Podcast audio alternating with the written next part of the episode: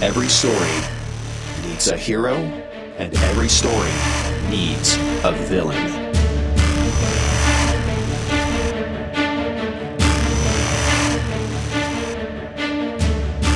Well, we are back to the dark stuff, back to the dark side, so to speak.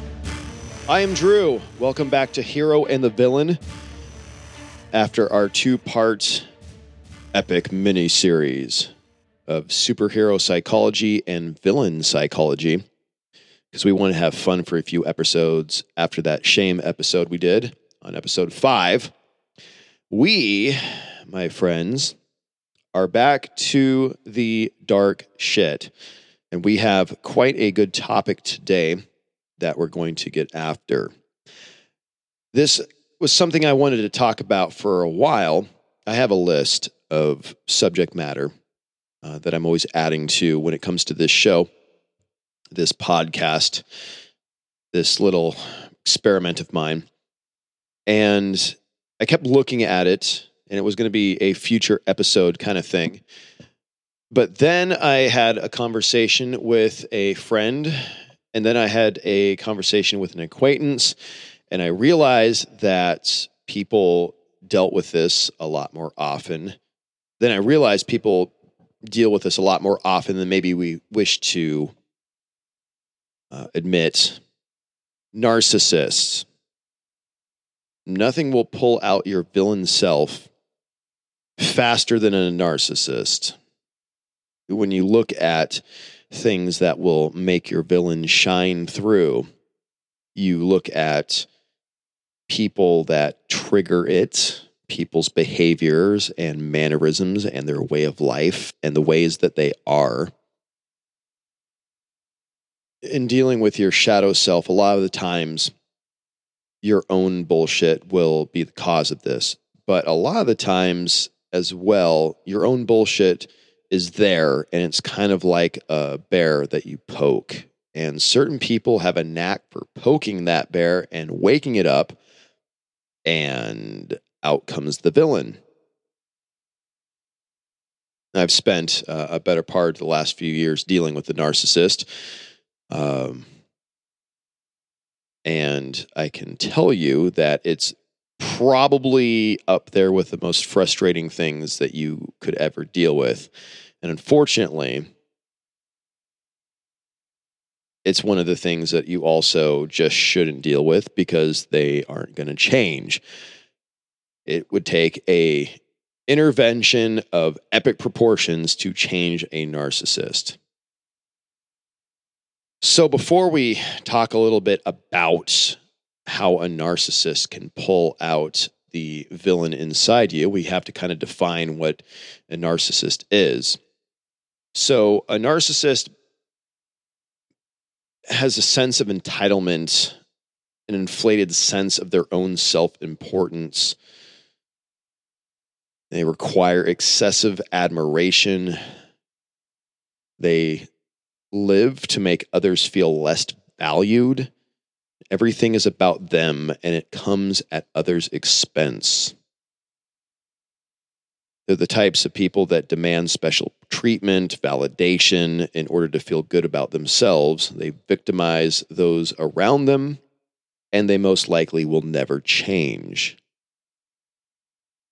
And I've talked with some friends about this very subject, those that have dealt up close with these people and they can verify everything that I just said. In my own dealings, I can also verify it as well. So there's a lot of traits that narcissists have. To set the disclaimer real quick, I should throw out there that at any point, any of us can have a bit of these traits. Okay. Now, once in a blue moon doesn't mean that you're a narcissist. So, you know, if you try to accuse a narcissist of being a narcissist and then they fire back at you, oh, yeah, well, you did this, blah, blah, it's, you know, you might have done it once. The narcissist will do it often and consistently and without even realizing they're doing it, or they realize they do it and they're totally okay with it. So, how narcissists see themselves there's various traits here. They see themselves as I love me, and so do you. And they can't imagine that anybody wouldn't love them. It's like unfathomable to them that nobody uh, would not love them. Like, everybody loves me. How could anybody not love me? Narcissists will generally say that and mean it, as to where if I said it, I would be half assing it and being sarcastic because that's how I am. I'm not that full of myself. I have a bit of an ego, and I'd be the first to admit it, but not to that degree because it's usually playful. And I'm also the first person to kind of slam myself and make fun of myself because I know that being humble is more important. So the narcissist never admits wrongs or apologizes, even on simple things, like the simplest of things that they should apologize on or admit they're wrong on. A really good line I read a while ago. What does it sound like when a narcissist apologizes? This is not the most right I have ever been. it's about that's about 100% accurate. They think they have no rival, no equal, they think they are above, that nobody measures up. Type of person that feels like they have to be a leader because nobody else could do what they do. They feel that the rules and obligations do not apply to them, only for average people. Uh, they cannot stand hearing the word no being told to them. They don't want to be grouped in with the others. Have you ever heard somebody say, something along the lines of, well, I'm not like other guys or I'm not like other girls. Them getting grouped into the others is like a dagger to them. They cannot stand it. Will criticize you and expect you to accept it. But if you criticize them, they'll flip it back on you and they, again, will not take responsibility for it. And the biggest problem is that anybody that has been around a narcissist, been in a relationship with a narcissist, friends with a narcissist, those who choose to hang around them will eventually have to pay the price for those reasons above because they will never admit to any wrongdoing. They deliberately will create scenarios where they get the attention and feel like they're at the center of the universe to feed their lack of legitimate self worth they generally will target people who are prone to their facade and their charm, who's vulnerable to their manipulation and their exploitations. They crave constant ego stroking to validate through having friends just like them, social media validation constantly, to supply their addiction to compensate for emptiness and their fragile self esteem. I'm sure by now some of you are going, yeah, I think I know somebody like that. So, your villain typically will sprout up when trying to live or cope with a narcissistic person. This is usually how it begins. A narcissist will have their mask on in full glory, be wonderful, will do anything to capture you by charm so they can get under your skin, be very loving, attentive, supportive, fun, seductive, and they'll try to convince you that like they're you know perfect in every way and get you to admit that they're they're perfect. Oh my god, I've never met anybody like this. They're so different. And then the shit drops. Literally will change overnight. Uh, once we start learning about them and their traumas, they hate being analyzed and they refuse to be viewed as flawed in any way. So since they hate opening up, they will start to withdraw. Once they realize that you're on to them or you see their shortcomings, they will kind of pull themselves back. They'll start to go on the attack or pull back or ghost you. This stuff, if you have not dealt with your own shadow self, will feed that villain inside of you all its fears and insecurities and rejections and sadness and any feelings that you have of feeling unloved or unwanted because you felt like they were there 100% and you wanted to do the work to get to know them more and start peeling back those layers. And once you start peeling back layers on somebody that's on their bullshit like that, you'll see a lot. A lot will be exposed. They don't want that. They do not want you to see any of that. Once they realize their facade could be up, that is where the Mr. Hyde of their Jekyll and Hyde will come out. So they don't end up responding to any of that. They will view you groveling as inferior if you try to keep them from leaving. And they'll use that and start degrading you and try to reduce you, punish you, and turn into extremely controlling once they know you're not going to be giving up on them. So once they kind of see that they have you in their clutches, they realize, okay, I have the control now. This person is not going anywhere because they have this giant heart and they're doing anything to keep me here because of their own shadow self. So I'm going to use that against them. Once they are empowered and they use that villain against you, they will make you jump through hoops. Uh, they will make you uh, give up your own persona. They'll basically, you doing this will fuel them, and you're basically kind of trapped by them at this point. And this is where their manipulative self will keep you there. And your shadow, your villain self, will also keep you there. It's basically like you have two people working against you. The narcissist knows they can control you, and your own shadow self realizes that it is being fed a large amount of this stuff that the shadow needs in order to kind of take you over. And they will cycle through ups and downs, giving you glimmers of hope just to trap you again. Just as your shadow starts backing off a little bit, that hope will make you think, oh, maybe they're changing. Oh, maybe they'll maybe they'll come around. Maybe they'll come to their senses about all this. And then they pull you back down into the bullshit. And see, the narcissist's behavior is going to do nothing but feed all that shame, guilt, anxiety, envy, inferiority that you have inside of yourself that you have not dealt with. And they know this. They know this fully. Due to shadow repression, we don't know how to handle these emotions. So those emotions will control us. These are things that we've talked about in previous episodes.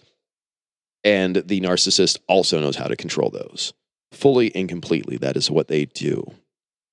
You will hear every half truth, every line, uh, every words with no actions matching. It'll basically keep you guessing and keep you under their thumb until you decide to leave.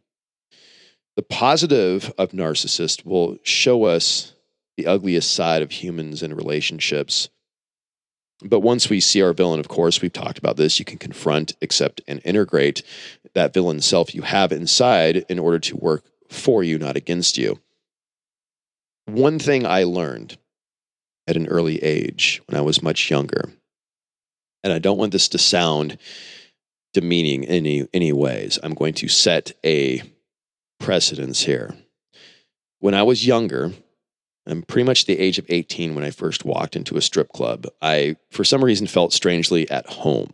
I don't know if it was because it felt like a Motley Crue video in my young metalhead mind, but it felt like it made sense for some reason. So I started working in these clubs and became like a DJ and everything like that. And I still have friends that worked at the clubs with me a long time ago, and they are amazing people. And I still am friends with dancers and people that work at these clubs. I will always have the backs of my friends in that industry because they are amazing people and should be viewed as people.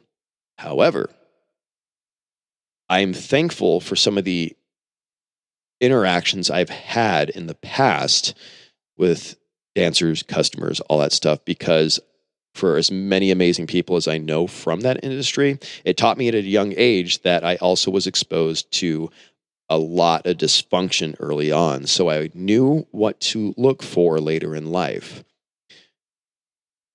When you spend a good 20, 25 years being lied to, told half truths, not having actions and words match, hearing every line in the book and somebody doing something different. When you're exposed at an early age to that, and it doesn't have to come from a job, you can have parents that were like that. You could have brothers and sisters that are like that. You could have friends like that.